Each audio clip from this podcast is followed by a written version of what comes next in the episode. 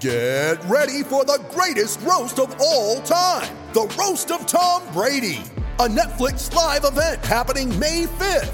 Hosted by Kevin Hart, the seven time world champion gets his cleats held to the fire by famous friends and frenemies on an unforgettable night where everything is fair game.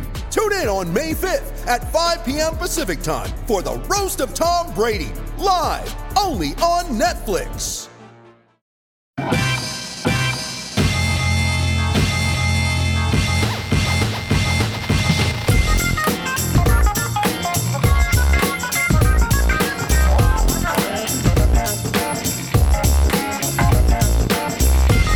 Everyone to RB1 colon a fantasy football podcast brought to you by FakeTeams.com. I am your humble host, Pete Rogers, joined as always by Just Clark Barnes and Mr. Class Jordan Smith. Guys, how are we doing tonight? Doing great. Very good.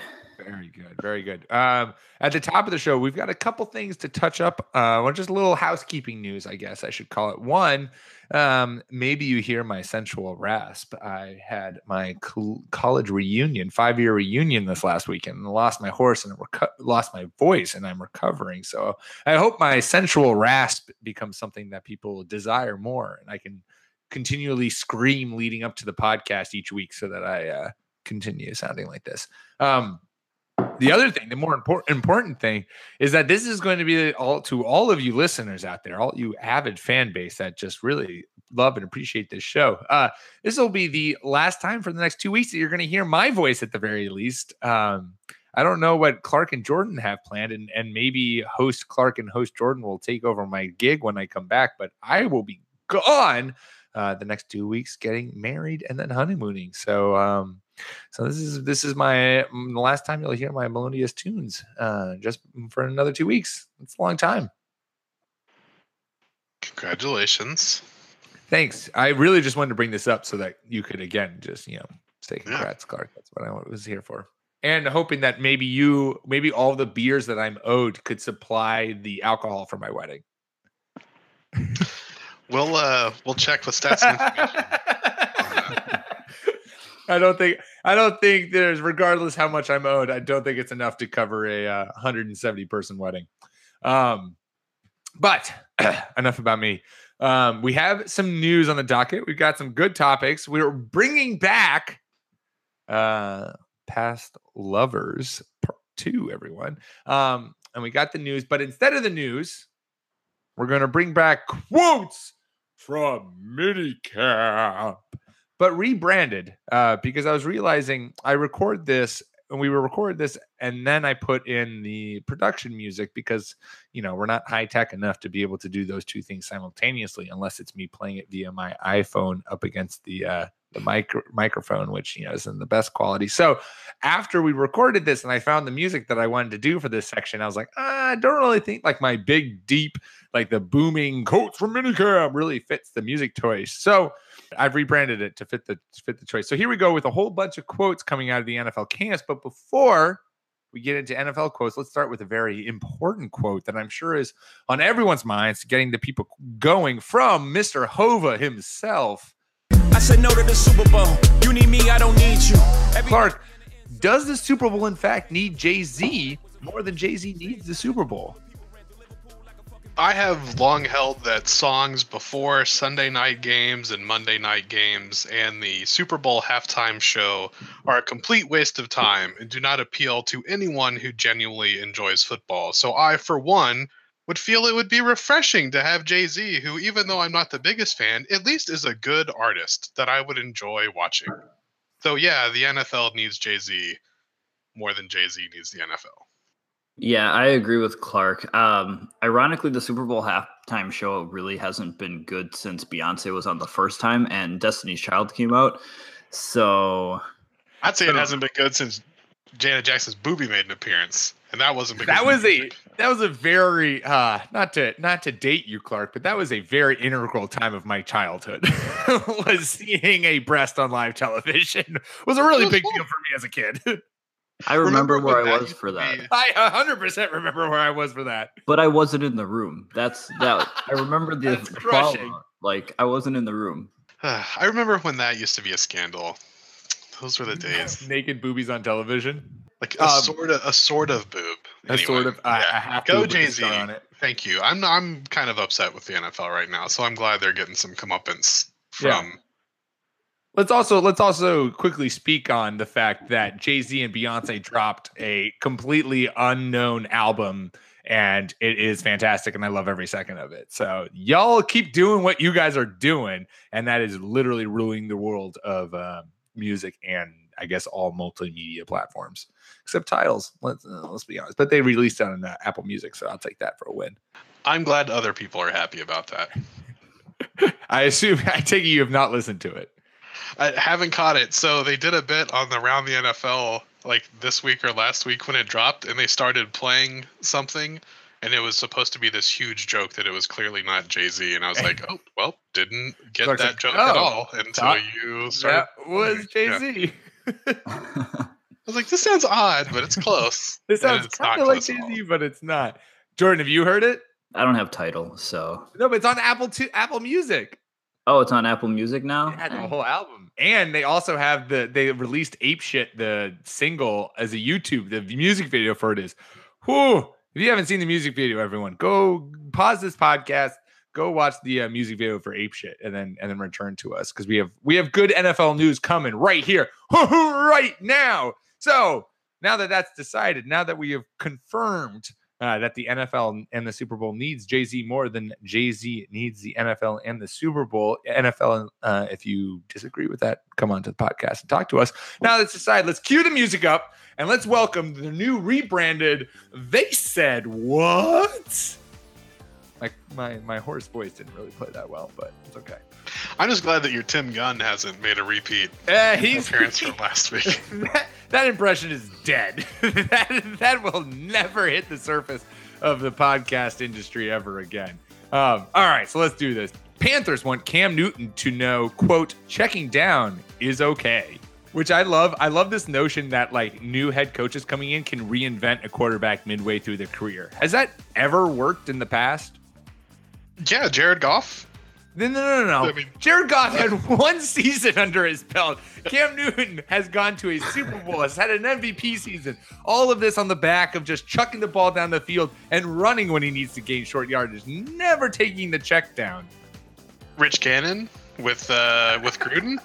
Like this challenge accepted, Pete. I'm just gonna interrupt the show. interrupt the show randomly throughout it, just to just to prove when when this uh when this reinvention in the middle of your career has worked. I just No, I'm think with you.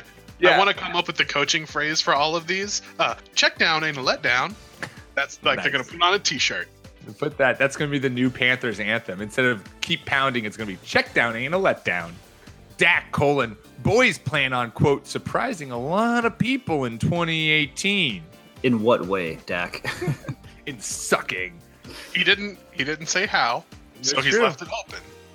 This is this is you know what this is. This is like uh, this is making a very open-ended beer bet so that you can get get your beers regardless of what the out. You you're covering your bases on all levels.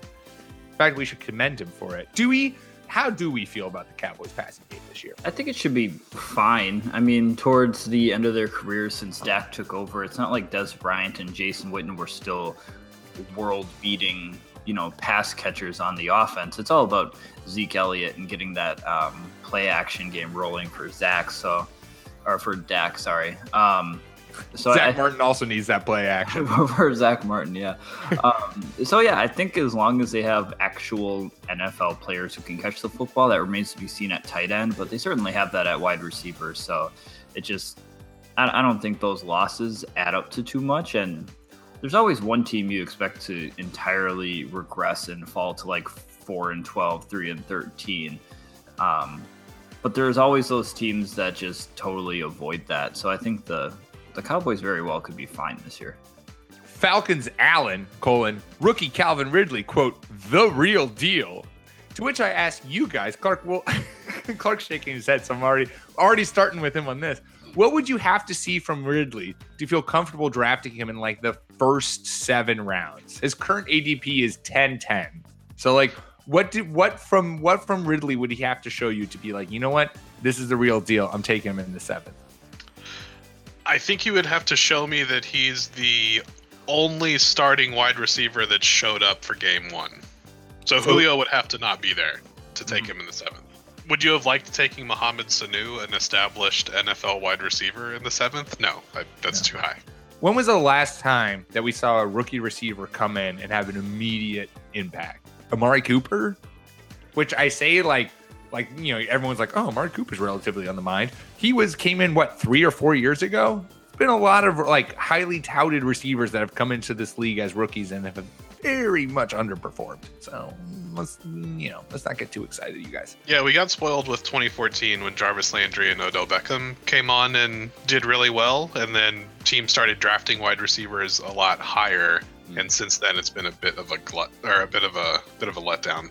Yeah, yeah. I was gonna say Brandin Cooks too, but um, in redraft leagues, as somebody who habitually overdrafts young rookie wide receivers, the hope that I just strike gold right away. Um, I don't need to see a whole lot from Calvin Ridley. I think he's going to be the best wide receiver out of the rookie class right away. He might get passed up later down the road, but I think right away he's the most equipped to start on week one and um, just rack up those PPR points. There you go. And our final NFL quote coming to you from, oh, Jordan, it's your team. Packers Mike McCarthy quote, We're going running back by committee. Jordan, why is he doing this to us? Why can't he just give the backfield to Aaron Jones, put Montgomery back as a receiver, and call it a day? Um, because he doesn't like any sort of fantasy output that is guaranteed unless it's from Aaron Rodgers. You never know what receiver to draft from the Packers. Now that they have like a three headed monster, or at least a two headed monster in the backfield for running back, now they don't want you to know which one you should draft there either. Um, it's what's best for the Packers as a team because um, I, I was at one of their practices last week and everybody whether that's Ty Montgomery, Jamal yes, Williams, yes, Aaron Jones, yes, Clark. even Mays was looking really good. So um, I, I don't know. I guess just hesitate. But if I'm picking one Packers running back, I'm going with my homeboy Jones. Yeah, Aaron Jones just looked superior last year. He looked like the best running back they got. Yeah, and I'll give a really quick hitter on this one. The reason he said that is because it's obviously the right football decision. You watch games where Aaron Jones was the feature back, and you're like, holy, sh- this guy's really good. They should yeah. start him all the time. And then you watch games where Williams is the starter, and you're like, oh man, this guy's really good. They should start him all the time. and then you watch games with Ty Montgomery, and you're like, oh, this guy's good enough. They should start him all. It's like, well, so what are we gonna do? Like, yes. Don't draft any of these guys unless you can do it late and hold on to them. But good for the Packers, bad for fantasy. So there you go. There are your. I got oh, one. I'm gonna, can I? Clark would like so, to add to the uh, to the they said what segment. Let's hear it. So, Texans coach John Perry said, wide receiver coach said, he's done everything we've asked him to do. Speaking of wide receiver Keke Coutee, and I would just like to point out, QT 5'10", 180 pounds. You know who else is 5'10", 180 pounds? Antonio Brown. Boom. So basically, the Texans have just found themselves the next Antonio Brown. Basically. All right. Well, there you go. There is. They said what? Uh, just a nice little recap of quotes around the uh, NFL. Um, I would be very curious before we get into our our seg- our main kind of a segment of the podcast. I'd be very curious to see what exactly a NFL team would be like if they were coached by a fantasy football player, like someone who cared about fantasy football. You know, like all of these coaches clearly don't. But like, what if you had a coach who was just like, "All right, here's what we're gonna do. We're gonna do 75% of the snaps is gonna be this guy at running back, and then we're gonna do another five percent is gonna be this guy."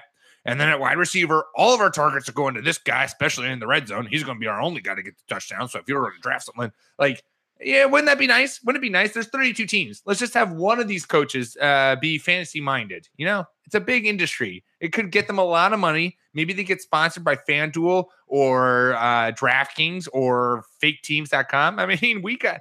I've got a large budget to throw around here. You want 50 bucks a month? You got it, NFL. They'd be like four to five wide on every offensive play. There'd be no punting. There'd be no field goals. You'd be going for it and trying to get every single yard that you could.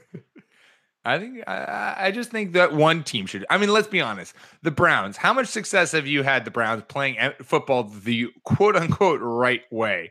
Maybe you guys just steer into this whole fantasy pathway and just make yourself fantasy darlings and like tell the fans exactly how much you're going to utilize each player, where you're going to utilize them, how many points they can expect from each player, and then you know just kind of see what happens. If you're going to be bad, you might as well be fun. Might as well be fun. I just think it makes sense. Um, that's our pitch to be the coach of the Browns. Uh, we literally could not do worse. We, you exactly, exactly. What do you have to lose, Cleveland? What do you have to lose? Well, LeBron, but other than LeBron lose, losing LeBron, what do you have to LeBron's lose? LeBron's coming to Houston, so don't worry about that. Ooh, curioso. Well, you heard there first. I'm glad. I was very. Uh, there were a lot of rumors or speculation that there was a, a moment where LeBron was possibly doing the Boston thing, and I was like, no, I'm I'm cool, LeBron, which isn't a preposterous thing to say. Like, of course, yes, if LeBron actually came to Boston, I convinced myself that was the right thing that he did. But uh, you know, it will be hard to root for him against uh, since I've been rooting against him for basically his entire career. Anywho's, past lovers part two. We're bringing it back. Cue the slow jazz and the sexy saxophone. We did this in an episode way back uh, when it was Jonathan and I doing the podcast. And Clark, I believe this might be your this might have been your first episode that you joined the podcast. I could be wrong. You were definitely on the show. Can't recall if it was your first or not. Yeah. That's called preparation by a host. God damn it. Hey man, um, sure. Something's knocking around in there. It sounds familiar. So we listed a few on the show, and we'll do it again today. So we're going to list a few past lovers who we've had, uh, who we just can't help drafting, no matter their predicament heading into the season. Um, and an example is so last, so last year on the podcast when we did this, I nailed, absolutely nailed one of my picks. Uh, the past love of mine was DeAndre Hopkins, who was coming off a bad year with Brock Lobster playing quarterback, and I had had him on the my team the year before before that. So what was that back in 2016 or really 2015, um, where he was great. And so I drafted him everyone because I was like, you know what? I just trust DeAndre Hopkins. And what do you know? He's the best wide receiver in football this year. So I think I know what I'm doing. Um, so we each have three players uh, who we have had experienced success with in the past on past teams, or we just have a uh, infatuation with. Um, and who we will draft or or kind of con- talk ourselves into regardless of the current situation that they are in. So Jordan, let's start with you. Give us your first player, give us your first uh, past love that you just can't let go.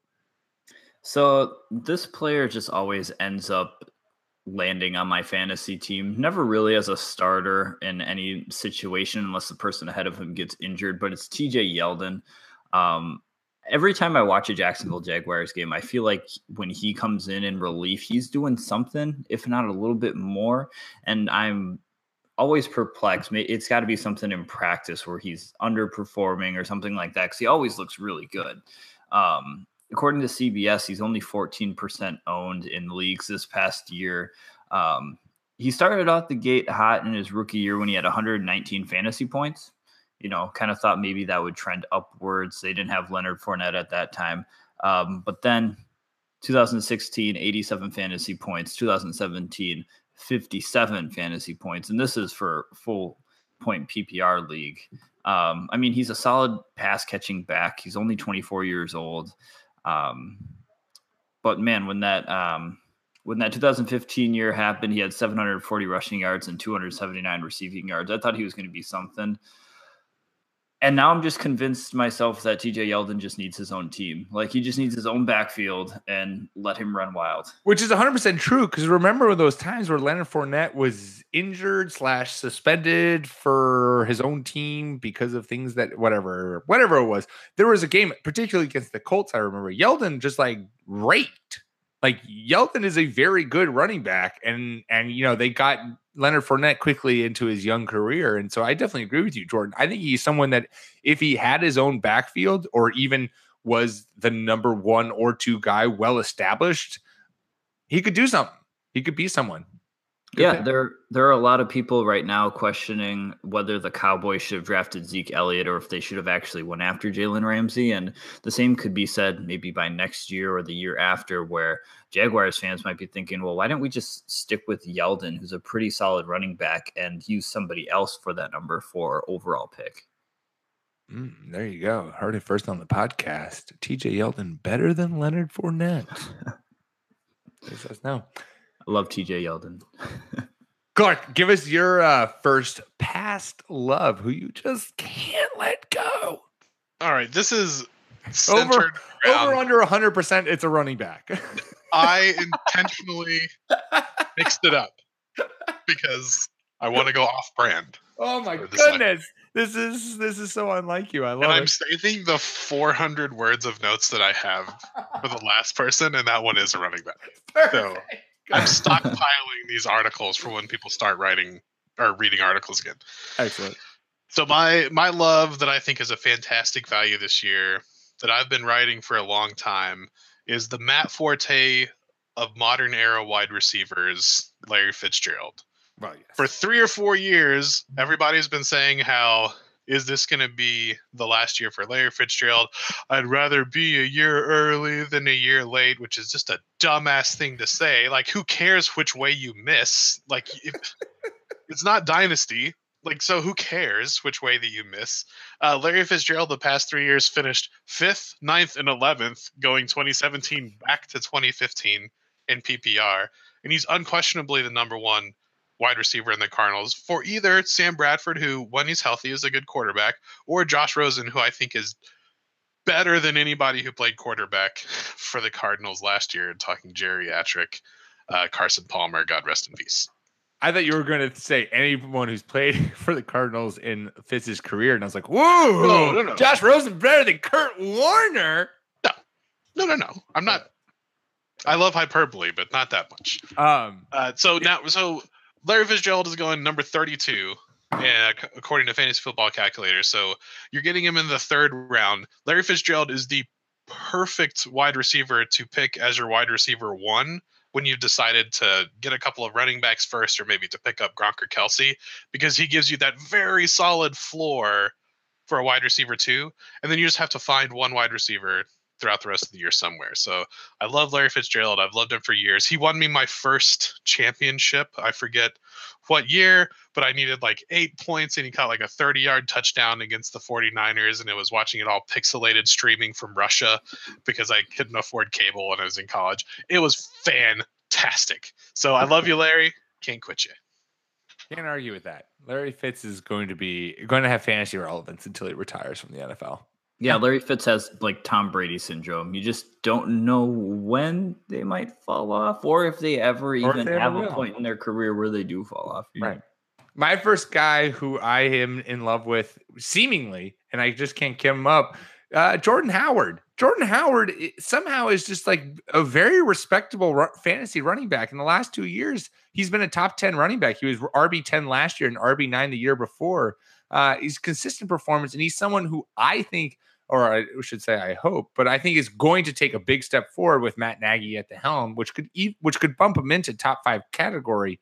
Um, he's just one of those guys who, and I wrote an article about this a long time ago, uh, just what I called like the Melvin Gordon syndrome, who are just people who you just kind of like forget are really good at fantasy.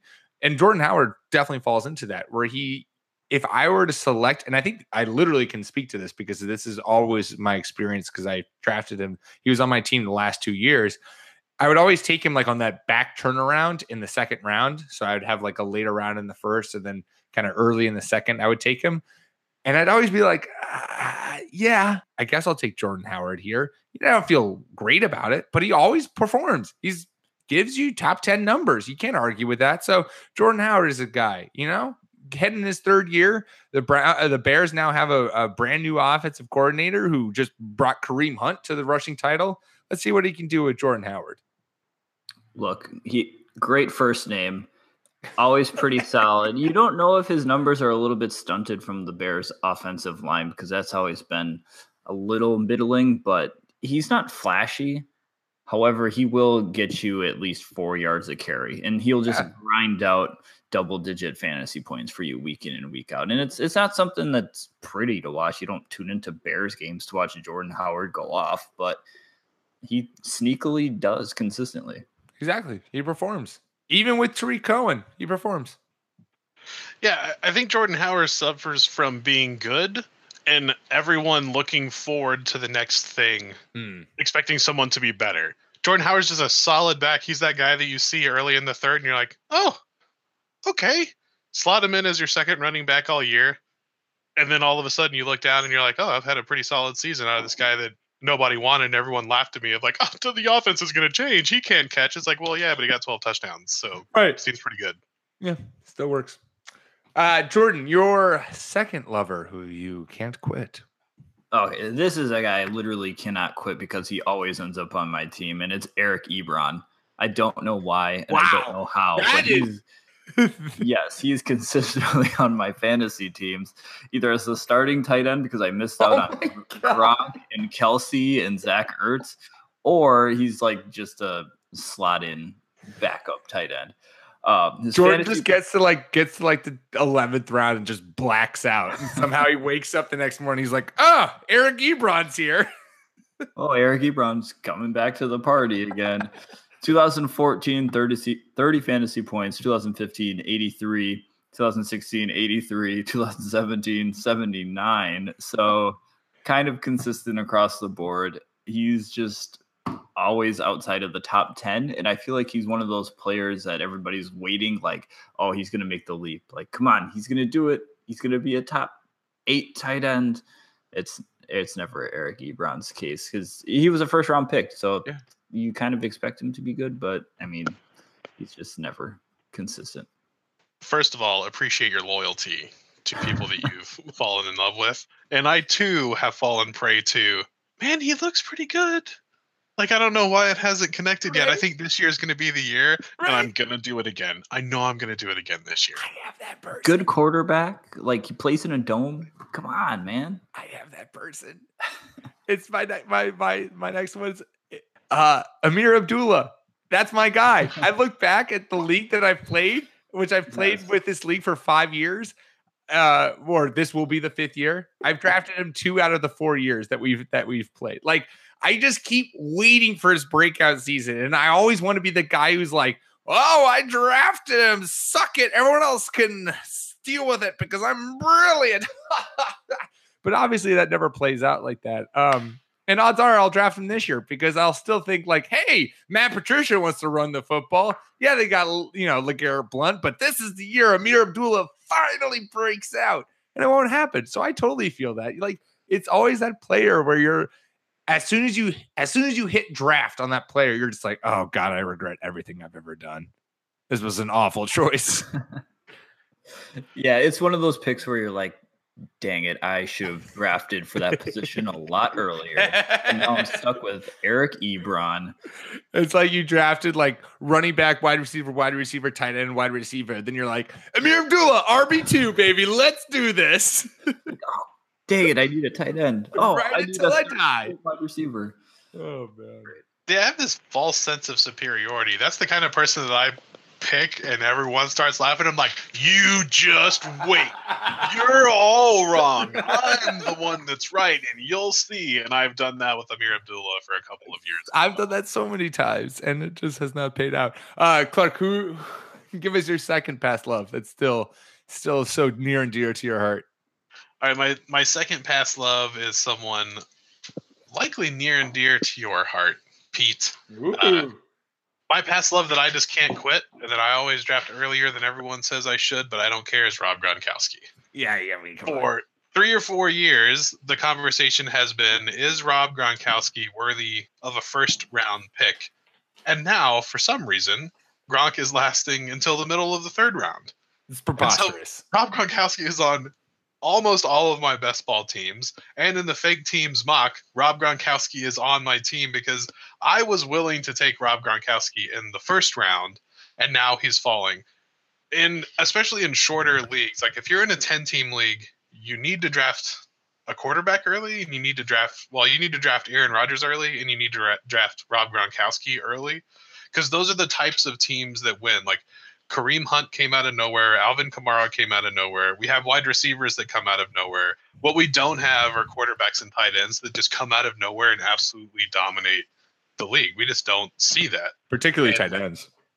I mean, no, there's a few examples out there, but we see it all the time with running back and wide receiver. Mm. So I love Gronk. I'm going to have an advantage against everyone that I play every week, and I'm confident enough that I can pick a couple of guys up off the waiver wire or make a couple of good trades to balance out my other positions. So I've been in love with Gronk since the start. I just I can't stop. Gronk is a very hard person in the second round to pass for me, regardless where I am in the second round. It's just like if he is healthy for 16 games, which he has been for the last two seasons, he is going to be the best tight end in fantasy. There's just there's not it's not a question. It's, there's no one who even sniffs him. It's like it will be Gronk. It's just a matter of whether or not he's healthy. Yeah, Gronk's floor has got to be the second round. Um, if he's being left in the third round, I don't know why you passed him up.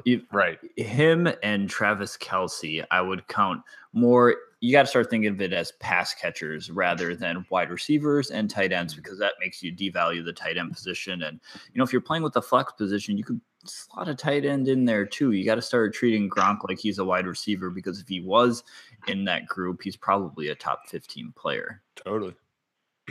yeah, that's a good idea. Let's wrap back around. Jordan, last round. Uh, your third and final player who is buried himself deep into your heart and is currently living there and has been living there for a long time. Oh, this one's my favorite, and it is Mr. Ryan Tannehill Oh! Miami Dolphins. Oh, this is so so painful. To be fair, never as a starter. I've never he's never been like the first quarterback I've drafted, but I've sure. always had him on my bench. Um, the problem with Ryan Tannehill is he's never not thrown double digit interceptions.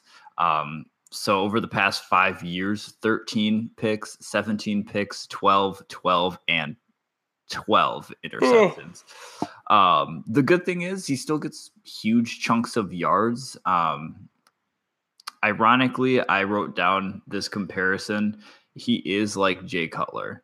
He gets lots of yards, makes plenty of mistakes, and you're always waiting. Like maybe this is the time that Ryan Tannehill comes becomes elite, but he's never topped 27 touchdowns. And he's just again, he's another one of those quarterbacks that you draft, you put him on your bench to back up your actual starter to plug in during a buy or plug in in case of injury, hoping that Ryan Tannehill finally breaks out and has an elite quarterbacking season.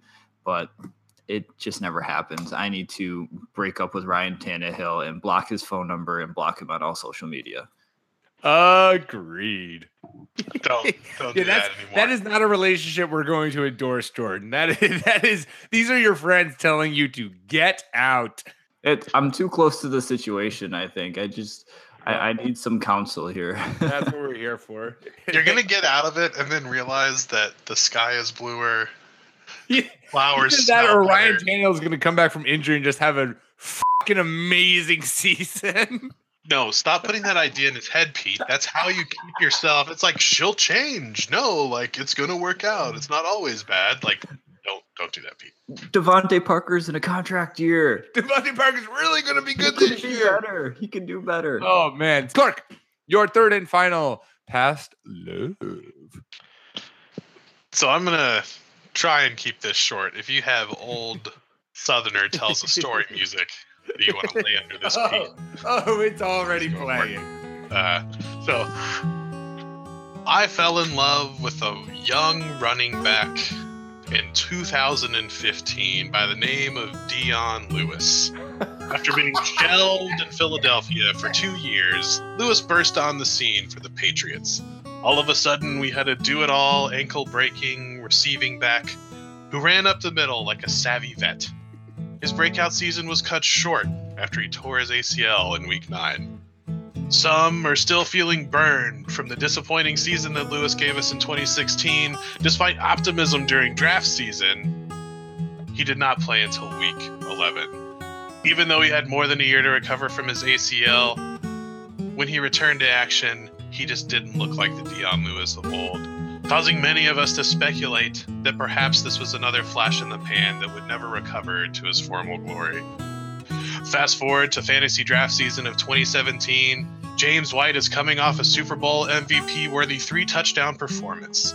The Patriots have signed utility back extraordinaire Rex Burkhead and Buffalo's small sample size standout Mike Gillislee. It would have been polite to consider Dion Lewis an afterthought. And so Dion Lewis goes on to lead the Patriots running back in fantasy points scored, of course. The only Patriots back to suit up for all 16 regular season games.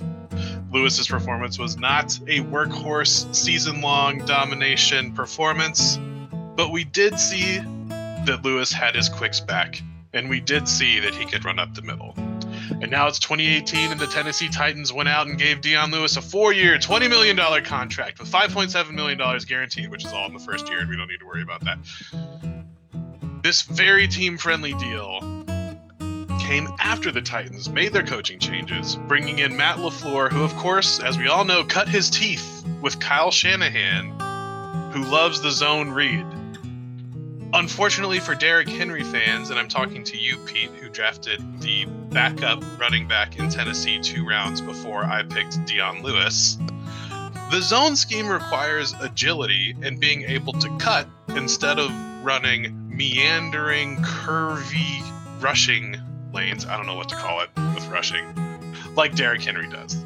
So if you give Derrick Henry a big hole and a big runway, super fast. Ask Derrick Henry to choose where he needs to run and cut. And guys, you have this year's Tevin Coleman. He's fast, but he can't do much other than just run upfield if you give him a big hole. So the back that I fell in love with in 2015, who's going to win you your fantasy league this year and who's available in the fifth round, is Dion Lewis.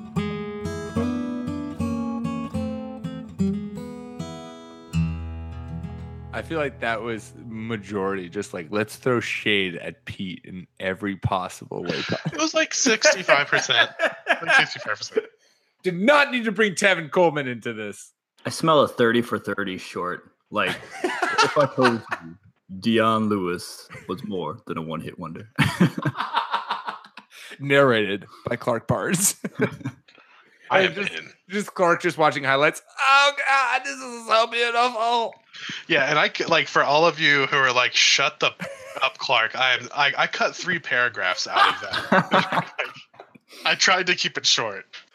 Oh, it's so funny when you said too that the Patriots brought in a whole new lit, you know, uh, brought in Rex Burkhead and uh, Mike Gillislee last year. I literally wrote an article titled Dion, Dion Lewis is the odd man out in the Patriots backfield. Yeah. Yeah. I mean, I was I was 100% like coming off of ACL, like his role can be replenished or can be replaced by James White and now you've got Rex Burkhead who also does very similar things and you know, Mike Gillislee is now your power back, blah, blah, blah, blah, blah. And when you know he comes back and he puts together a phenomenal, I mean, he was RB12 in standard leagues. It's a legit season. That's good shit. No, Yeah, he just played for the Patriots, so you never knew when to start. yeah, him. you just never knew when to start him. Hopefully that's not true in Tennessee. Yeah, I can't I can't criticize that, Clark. Can't at all. Uh my third and final past love that I can't give up is not even really someone who I can't give up because I've only had him one year because he's only been in the NFL one year. But I thoroughly enjoyed the time I had him, and that was Evan Engram.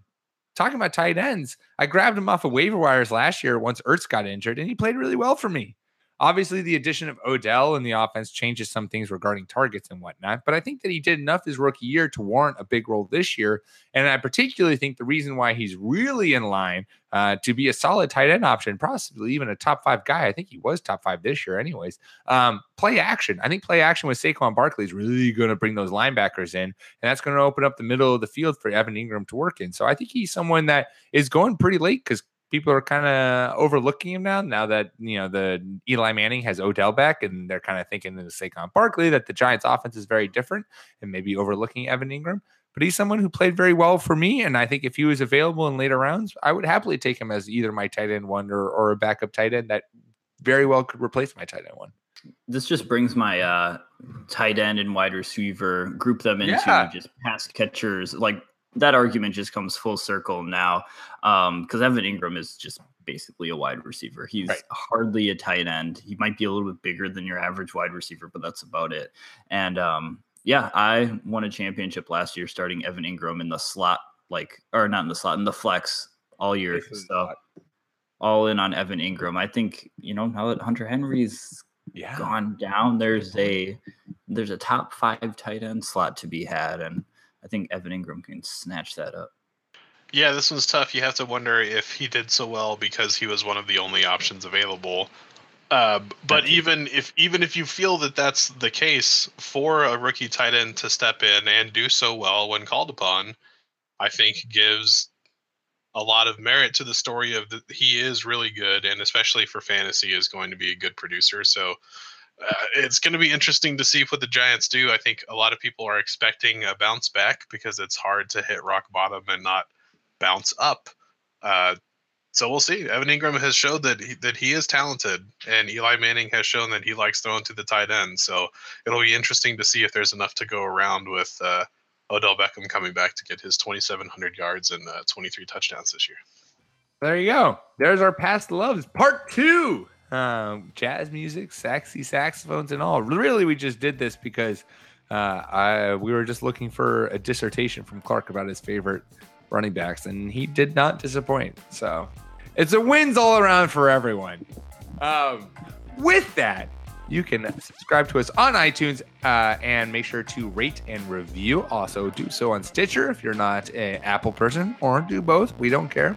Uh, follow us on Twitter at RB1 Podcast. Follow myself at Pete M. Rogers. Follow Clark at NFL Clark. And follow Jordan at Jordan underscore Smith 27. And I will not be back at you for another two weeks, but you very well likely will have the delightful voices of Clark and Jordan still echoing in your ear holes. So do not fret, do not waste. Fantasy news is coming at you, and they will be back at you next week. Peace!